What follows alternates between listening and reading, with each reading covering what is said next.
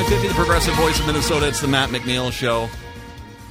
One of my guesses here, Metz is not here, but that's you know, it's we're on Paul's time. We're all on Paul's clock, correct, Patrick? Well, that's uh, that's how it is. Yes. It's, did he stop? Was it an emergency pasty situation that he needed a pasty immediately? Is that where we're at with him? I'm going to go with he needed an extra cigarette. Oh. I wasn't going to go there, but all right. Enjoy that heater on us there, there, Paul. We'll see. He'll get in here before too long. But I do have uh, his partner on his latest book here. Blood in the Tracks is an kind of a fascinating story here. The Minnesota musicians behind Dylan's masterpiece, Paul Metsa and Rick Shefchik, uh, Shefchik are here.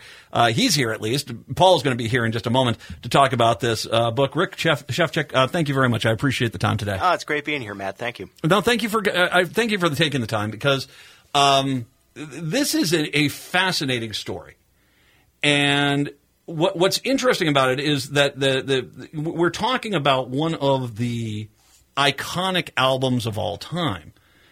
And I guess we'll st- start with there. I mean, Blood in the Tracks. Talk about just the significance of Dylan's album I believe this was released in 75. I've recorded yes. in 74, correct? Exactly. Recorded in uh, the fall of 74, released in early 75. The significance of it to Dylan at the time was this was his his statement about I'm back, I'm interested in being relevant again. I want to be part of the conversation the way I was back in the mid 60s. Um, he had a run of albums in the 60s that are um, just staggeringly great. Yeah. And and he knew it, and he knew he wasn't doing work at that level anymore. And for a while, he didn't care. He sort of checked out of the scene in the late '60s, um, and then when he came back, it was sort of putting one toe in the water with uh, Nashville Skyline, which was completely unlike anything he'd ever done before, and that was intentional. He was essentially trying to say to his audience, don't look for me anymore. I'm not going to be your guy. I'm not going to be the leader of the of the generation. I, am not interested in that mm-hmm. position. But a couple of years go by, and a few things were happening in his life. His uh, his marriage was fraying. Uh, his kids were older. He started uh, kind of missing being out on the road again, missing hear him, hearing himself on the radio again. So he switched labels. He went to uh, Asylum for two albums, um, both of which yeah. sold w- well, but didn't stay in the charts all that long and didn't get him a hit single. So the songs that he wrote after that for Blood on the Tracks were very personal for him, uh, much more personal than the kind of material he'd been doing in the past, uh, reflecting his personal life. Uh, um, he denied that it was a divorce album, but uh, you know, if you if you put the uh, uh, the clues together, it's it's pretty obvious that he was having some personal upheaval. Uh, but it was also an attempt um, to really become relevant again, uh, mm to make an album that would sell a lot, that would get on the radio, that would give him a hit, and it, it did. It really brought Dylan back uh, into the center of the musical mainstream, and he's kind of been there ever since. Well, and it's it, what's fascinating about that journey. I mean, it's a journey a lot of musicians, a lot of great musicians have gone to too, where they they they what the times change, and you get into the late '60s and the '70s, and music kind of changed and these things, and you know, it, it it's kind of do I want to be that significant person? I was listening to an interview with Paul McCartney about that. It's like I don't really want to be this, you know, what it became, and you know, but then comes that point where they kind of embrace it. And do you feel as if when with in Blood the Tracks that it was a case where going through the personal stuff, he realized I'm going to go back to my warm bed, put my blankets on me where I'm comfortable and I'm safe, and I'm going to go do this, and I'm going to do the the best dang version of that I can possibly do. Oh, I do think that there was a lot of that. Um, I also think that uh, there are forces when you're that popular and that creative that that keep drawing you back in that direction it didn't come out of nowhere that Bob Dylan was writing those unbelievably great songs uh, back in the mid '60s. Uh, you know that talent uh, he felt w- was had started to escape him. He wasn't sure if he was going to be able to do that again, but he he uh, took some painting classes in in New York uh, in the spring of 1974 with an art instructor who gave him another way of looking at uh, things that were going on around him. Um, and he, some of the songs reflect that because he he changes uh, he changes tenses, he changes perspectives. Uh, sometimes he's in the first person, sometimes he's in the third person in the same song, and that was Dylan's way of sort of doing a 360 around every subject that he was working with. Now, it didn't get him to back to writing the kinds of songs that he was on, uh, say, Highway 61 Revisited, but it really sharpened his focus and. Um, and I think it was the talent and the the, the songwriting uh, urge that he had ever since he was, uh, uh, you know, a, a teenager that really drew him back. Yeah, it was it was comfortable, but it was almost necessary for him. The album, the recording of the album, it's initially going to be recorded in New York, correct? It was recorded in New York, Okay. yes. And so, okay, so you know he's pe- putting this album together, and then something's not working. Correct? That that's basically that he's realizing that what would you know does he does he elaborate more about what wasn't working at that point when he was trying to get those tracks down? No, he has really not talked much at all about those sessions. Um, it, it was at uh, Phil Ramone's New York studio, and in fact, it was the same studio that Dylan recorded his first six albums uh, uh, with Columbia, and then Ramone bought it. Uh, Ramone has since uh, written his biography. Um, actually, Phil died uh, back in the uh, mid uh, 2000 teens, I think it was. And also, Glenn Berger, the engineer on the session, has also written a book about it. Uh, Dylan himself has not been quoted about what went wrong with the sessions, but uh, you know, when you read what uh, what Berger and Ramone had to say, it was pretty clear that there just wasn't a level of communication between Dylan and the and the studio musicians that that led to um, the, the kind of product that he was looking for.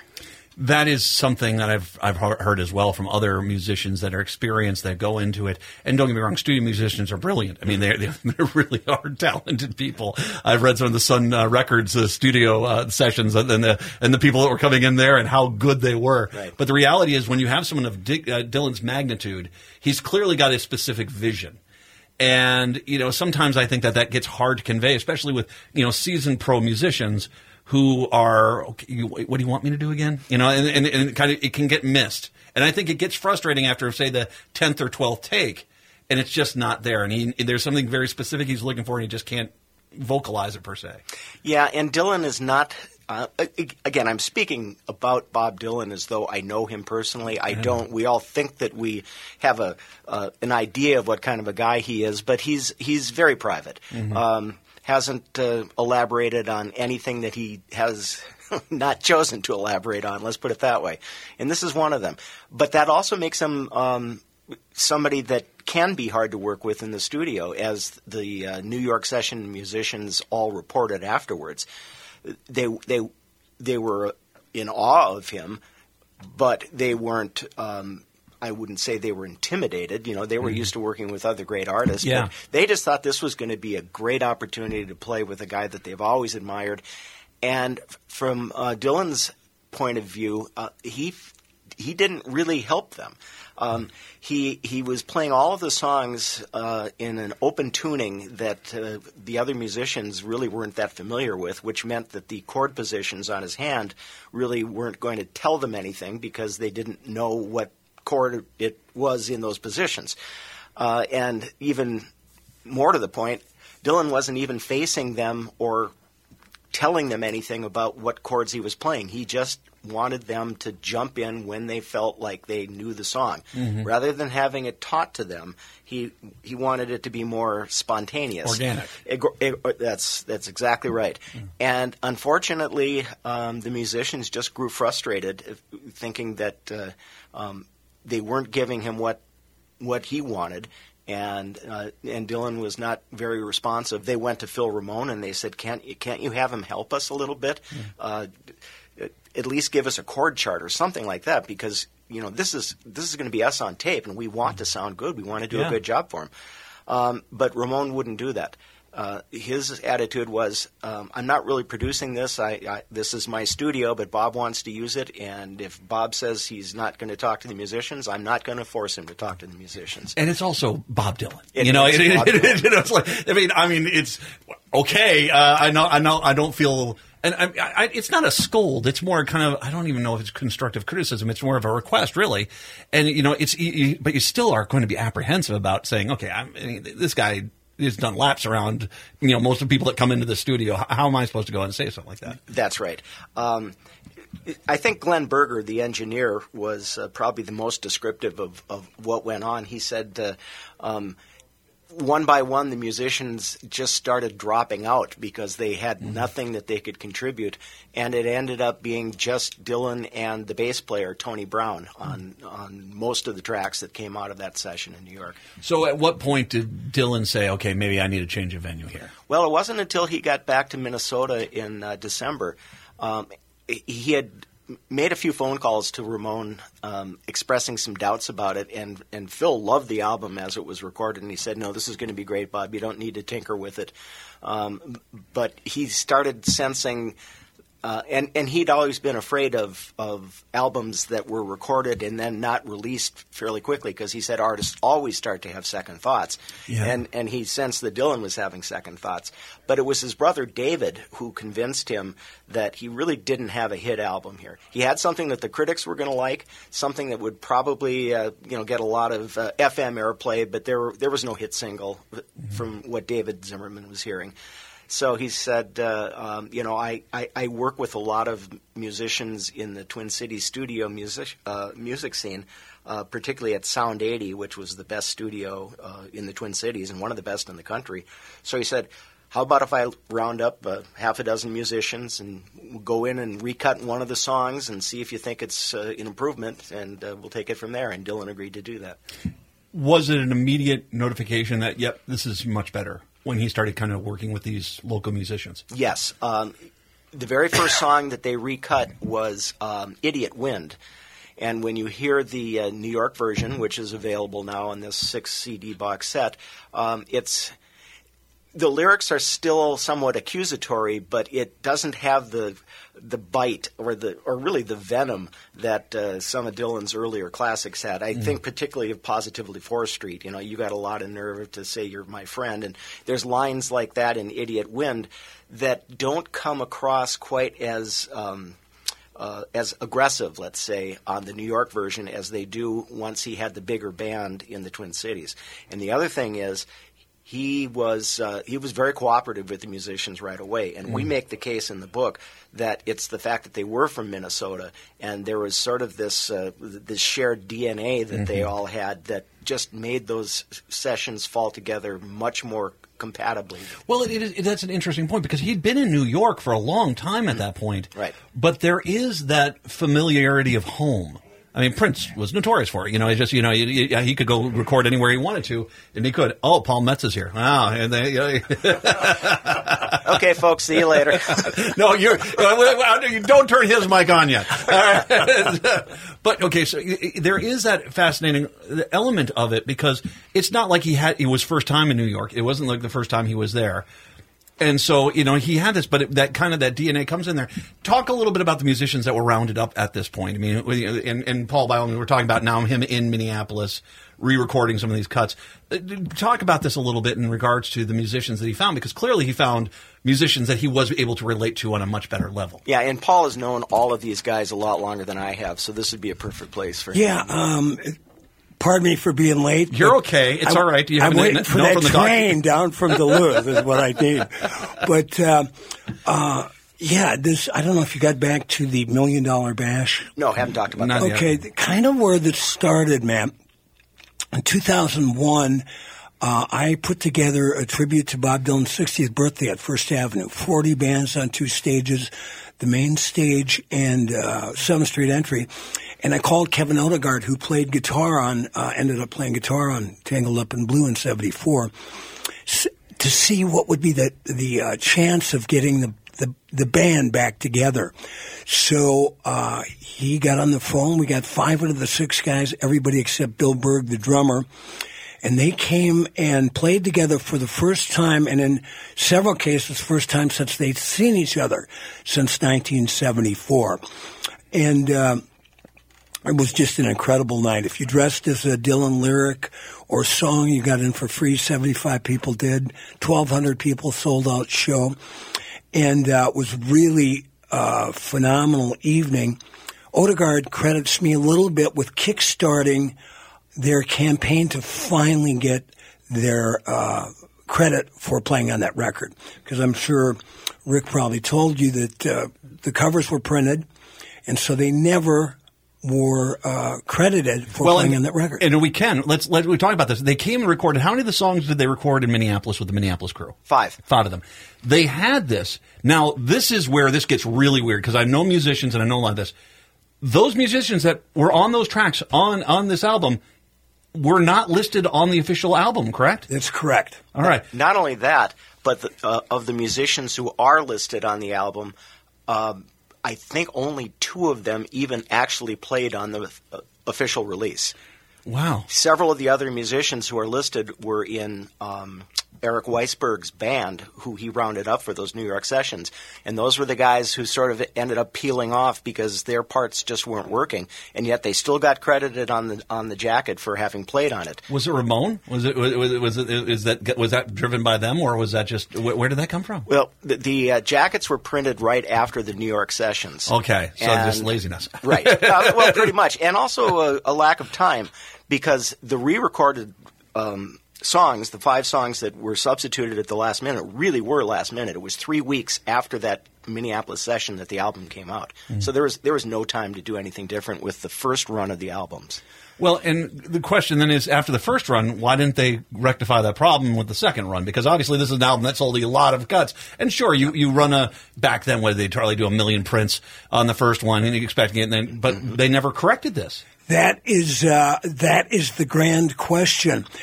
Part of the thrust of uh, our book, Blood in the Tracks, uh, the musician, Minnesota musicians behind Dylan's masterpiece, is to kind of blow away the idea. A lot of people uh, thought that these were just pickup garage band musicians.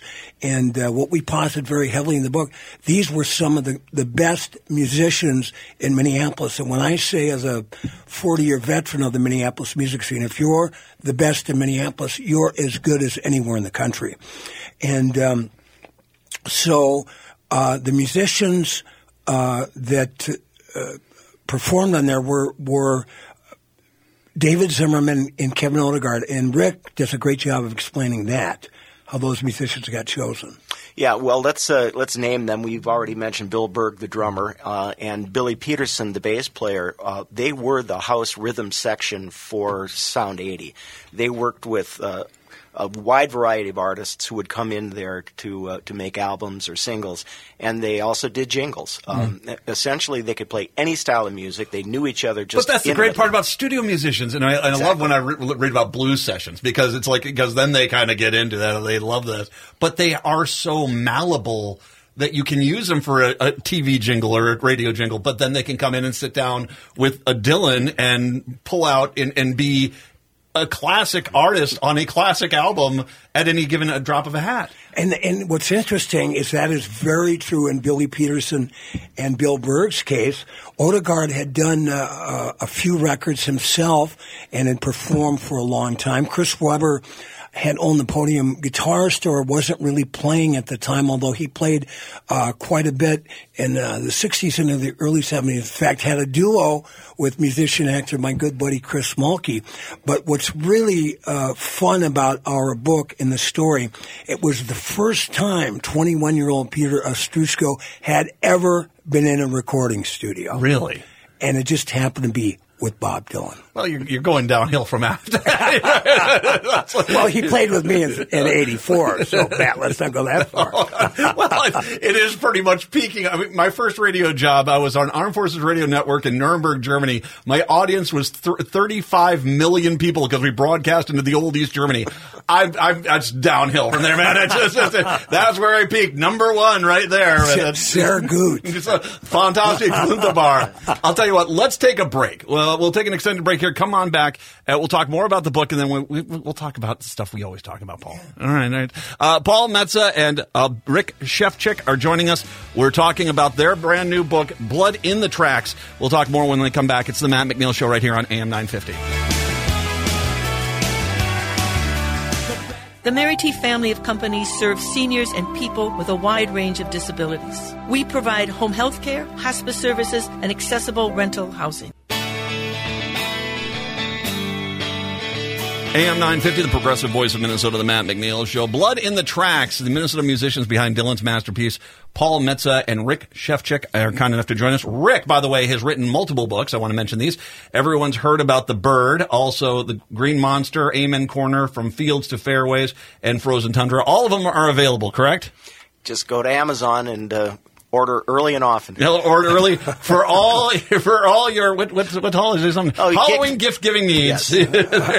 you get them right now.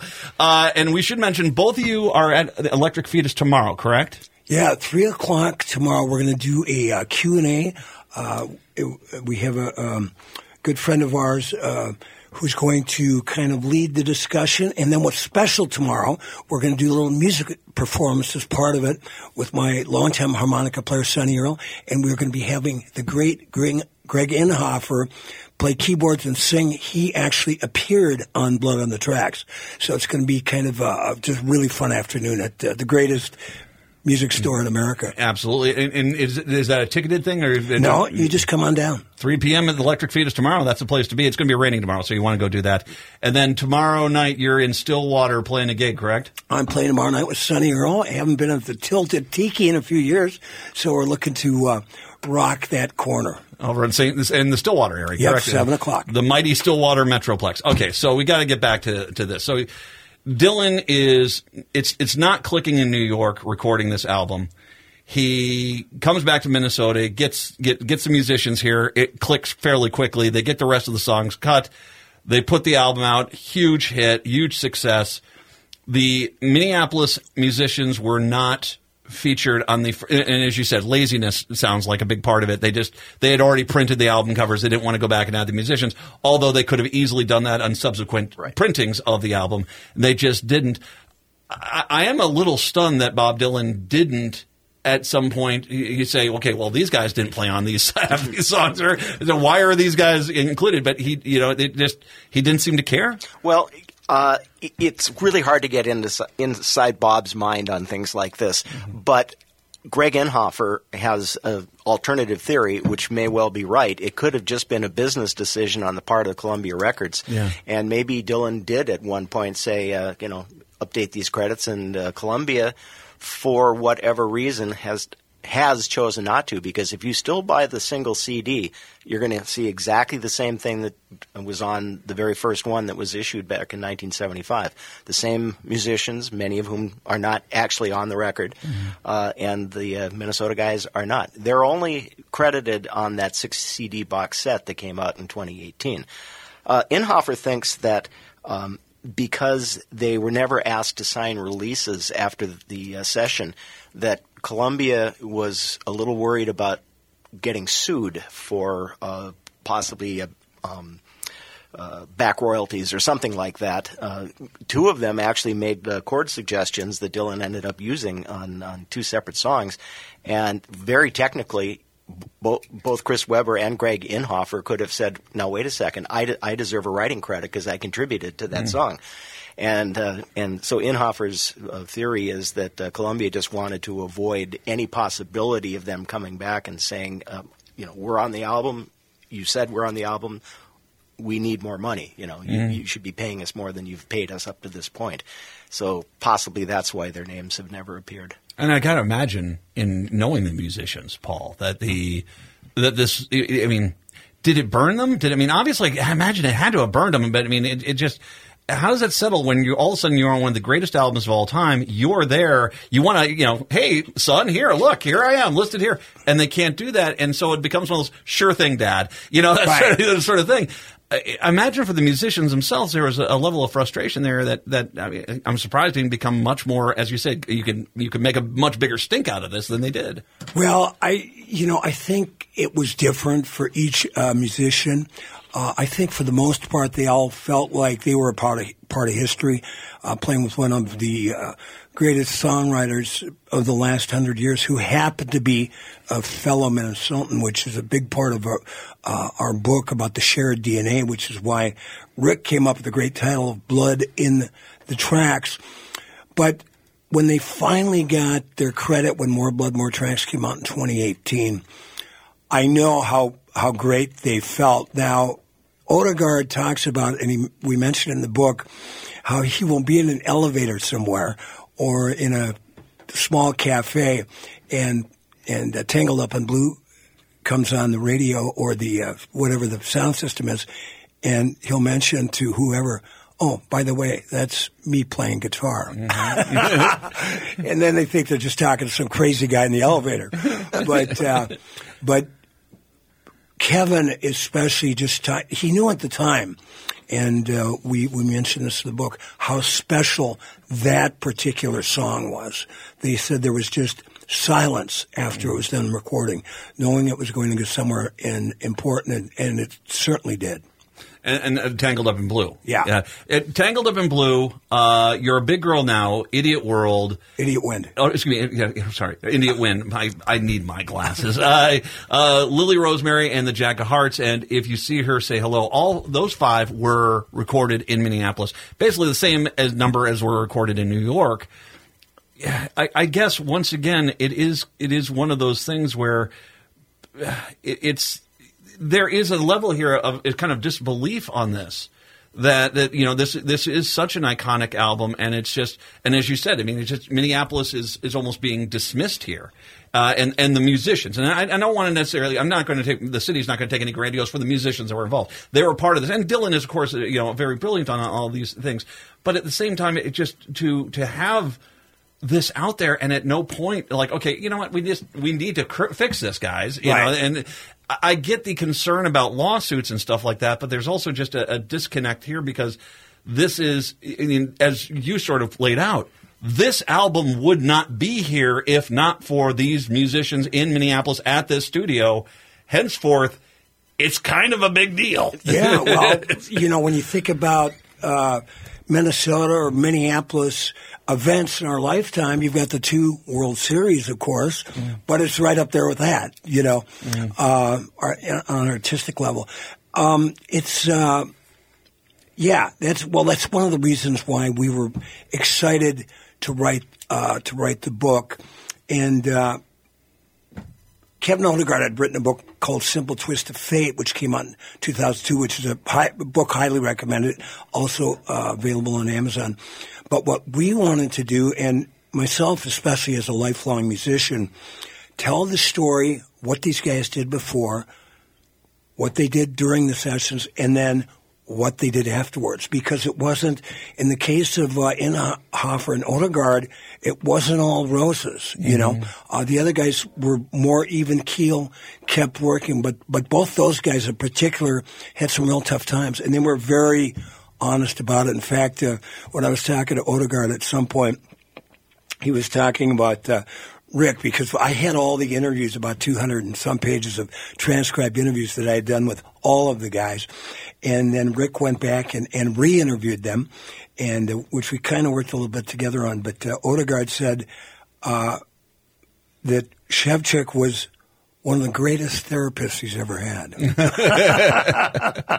well, elaborate on that a little bit. What what about that interview? Do you think was you know in in I mean maybe a little tongue in cheek, but the therapeutic for him on that in that case? Well, as with all of them, um, I I really wanted a life story. I, I wanted to know how they got into music, why, um, you know, what the, what their adventures in the business were, and but really uh, not knowing where any of this was going to lead because I, I didn't know their stories, and and, as Paul said, in, in in a majority of the cases, they led uh, you know fairly normal for a working musician, you know, Right. Oh, fairly yeah. fairly normal lives.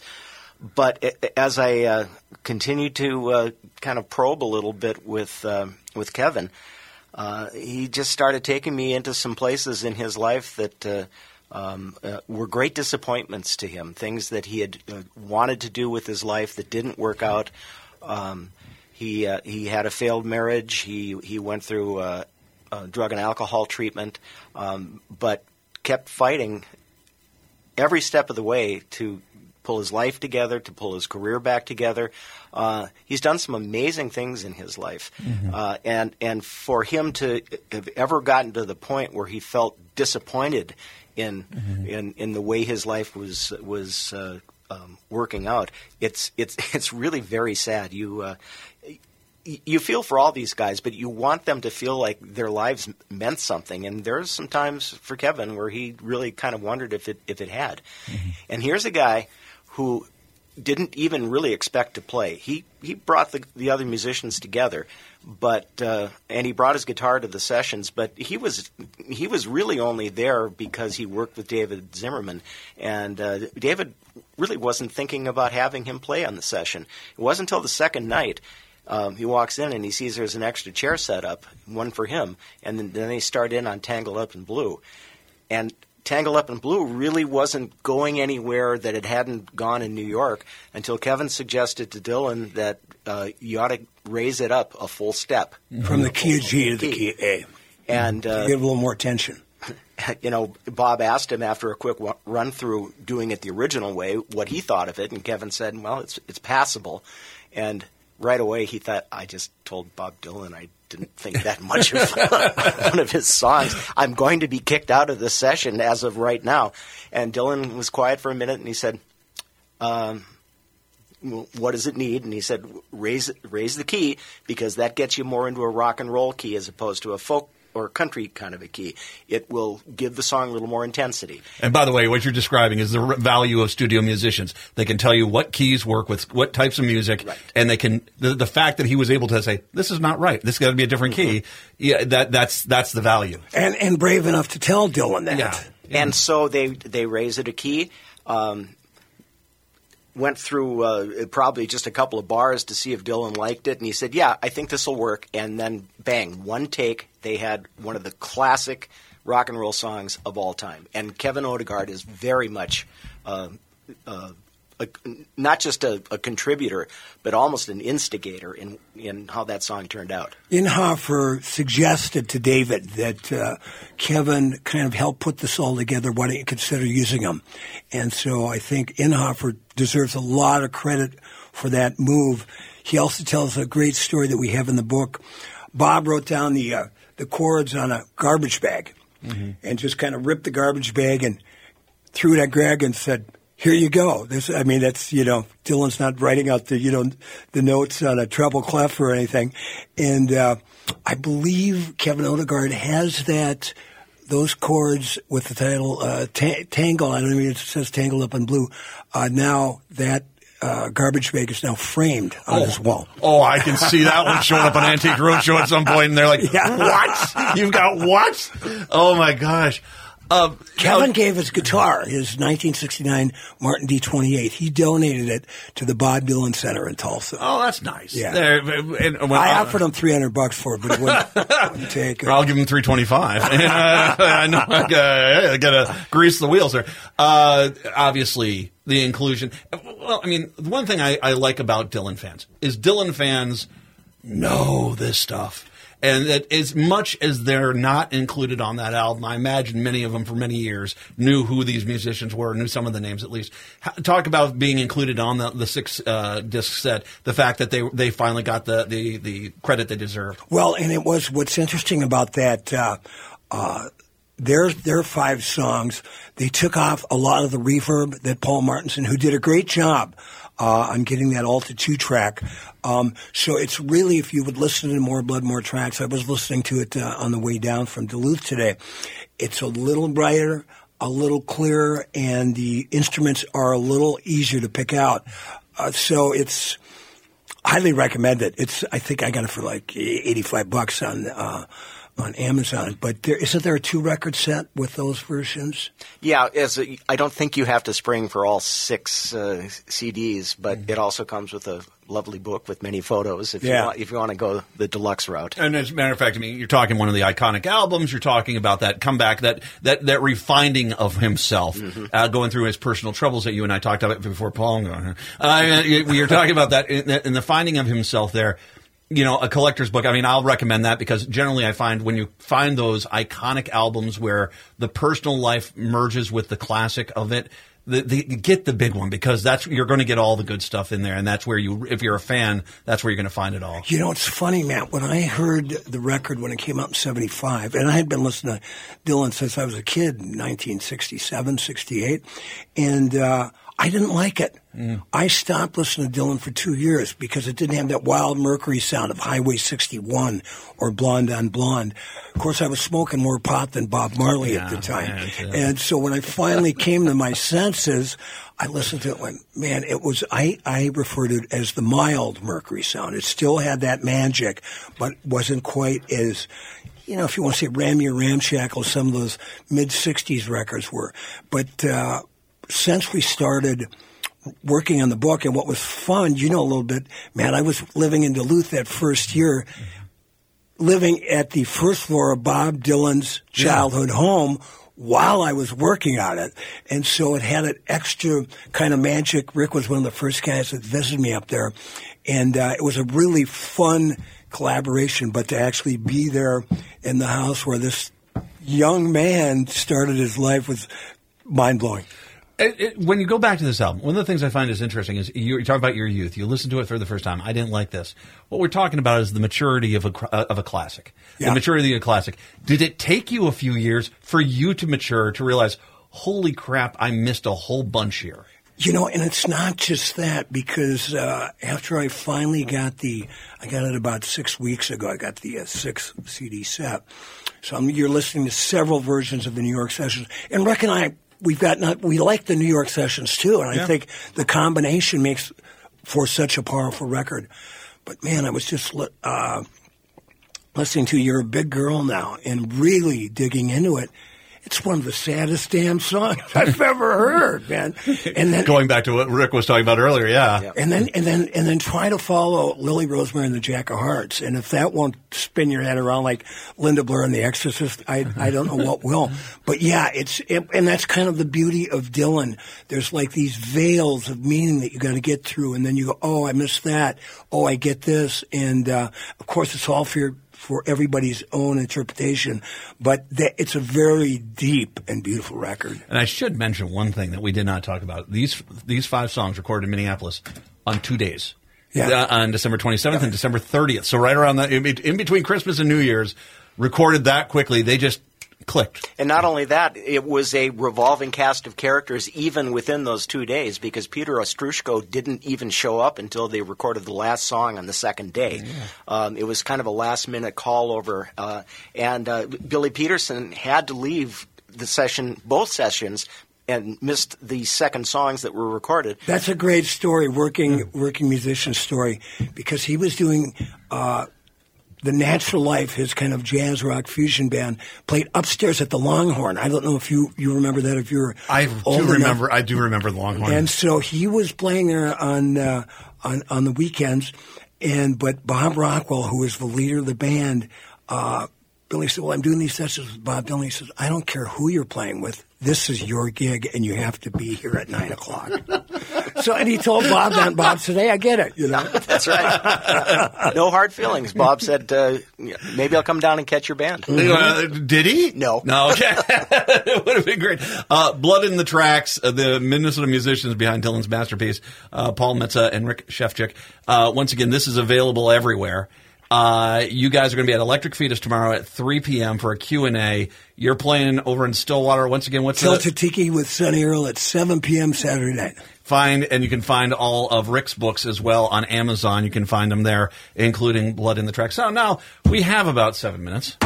Let's talk about northern Minnesota, man. Because, all right, how, how great is Duluth now? Let, let's go back to Rick and I in Duluth, Minnesota. Yes.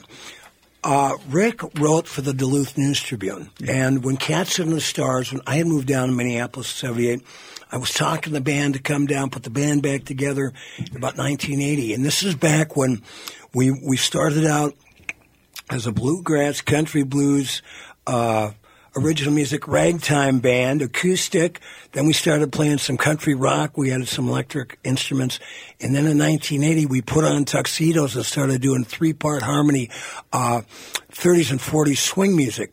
We played at Grandma's in Duluth and we got one of our first stellar reviews by Mr. Rick Shefchik. Really? That's the first time I laid eyes on Paul, and uh, little did I know that uh, he was going to become an important part of my life years later. At the time now, let's see, in 1980, I was, uh, I think, let's see, I was born in 52, so I would have been, what, 28 years old Yeah. at that point? Um, anyway, I, I wanted to be like Paul. I wanted to get out of town. I'd, I'd been in Duluth most of my life. I'd gone away to college, but come back.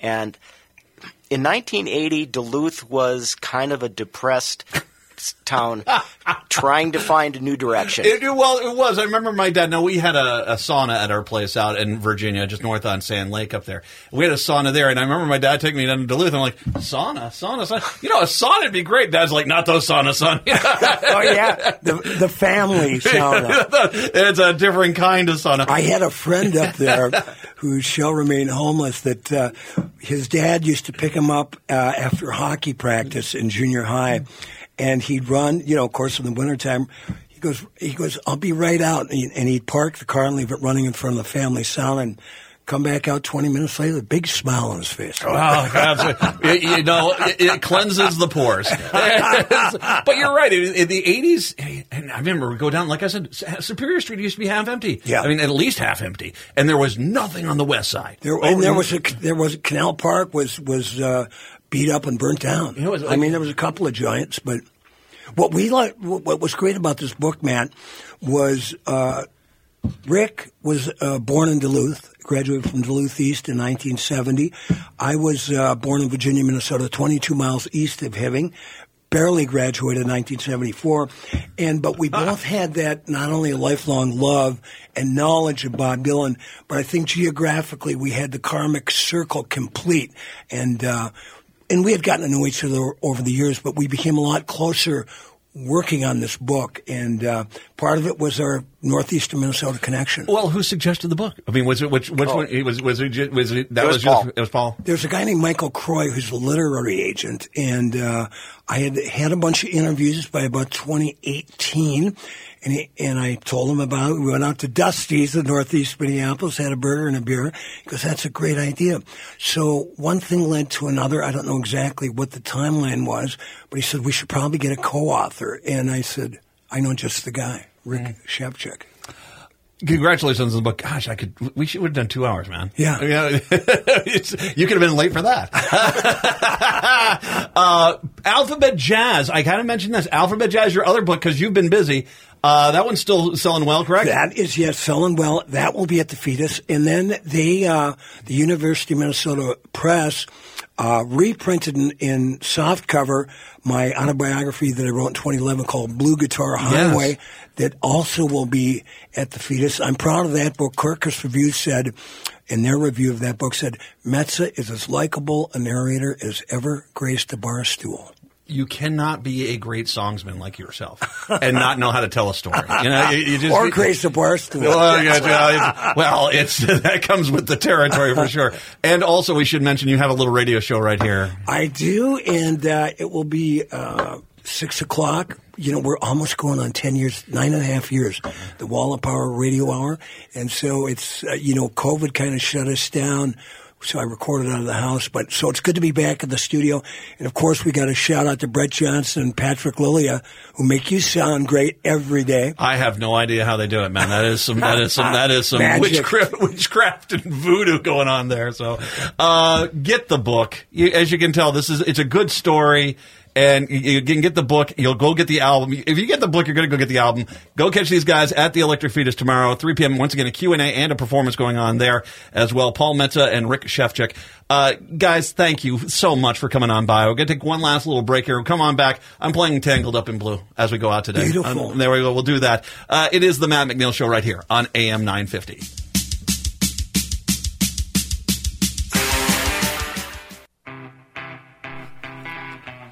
AM 950, the progressive voice of Minnesota. It's Matt McNeil Show. So once again, catch these guys over at the Fetus tomorrow, 3 p.m. That's a Q&A and that's a performance. Tilted Tiki in, uh, in Stillwater. Thank you. The, the, that's where they're, uh, Paul's going to be performing, uh, coming up tomorrow night. What time does that start at, by the way? Seven o'clock with Sonny Earl. 20, 7 o'clock, Sonny Earl. And then just anytime you guys, if you get the chance to catch Paul Go catch Paul. He's he's great. He's great entertainment. Are you still playing that weekly gig Every up in Duluth? Wednesday night at uh, the at uh, Blackwater Lounge, right in downtown Duluth, uh, between the North Shore and the old Hotel Duluth, from six to eight. No cover, and if you're a healthcare worker, you get twenty percent off. That was my idea because Nice. we're so close to all the uh, hospitals and clinics, and Yeah. healthcare workers work their butts off. And it's that's the coolest cocktail lounge in Duluth and maybe in Minnesota. It is really great. well, there. they, the restaurants up there are so good right Yeah. now. Uh, Wednesday night, that's that that gig up there, right? Yep. All right. six to eight. I'm going to be up there a lot more because my daughter's up at UMD, man. Great. I- and by the way, good football team. I actually I enjoyed a football game in Minnesota. How does that happen? that doesn't happen too often. Uh, taking us out today, "Tangled Up in Blue." That's a song from a guy named Bob Dylan. Uh, this will take us out. You have a wonderful weekend. Native Roots Radio. I'm awake. That comes up next. We will be back on a Monday. Until then, see ya. Early one morning, the sun was shining. I was laying in bed, wondering if she'd changed it all, if her hair was still red. Her folks, they said our lives together sure was gonna be rough. They never did like Mama's homemade dress. Papa's bank book wasn't big enough. And I was standing on the side of the road, rain falling on my shoes. Heading up for the East Coast, Lord knows I paid some dues getting through.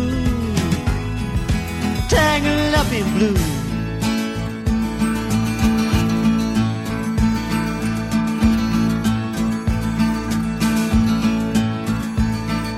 She was married when we first met, soon to be divorced. I helped her out of a jam, I guess, but I used a little too much force.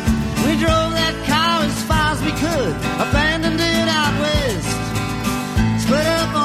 that night, both agreeing it was best. And she turned around to look at me as I was walking away. I heard her say over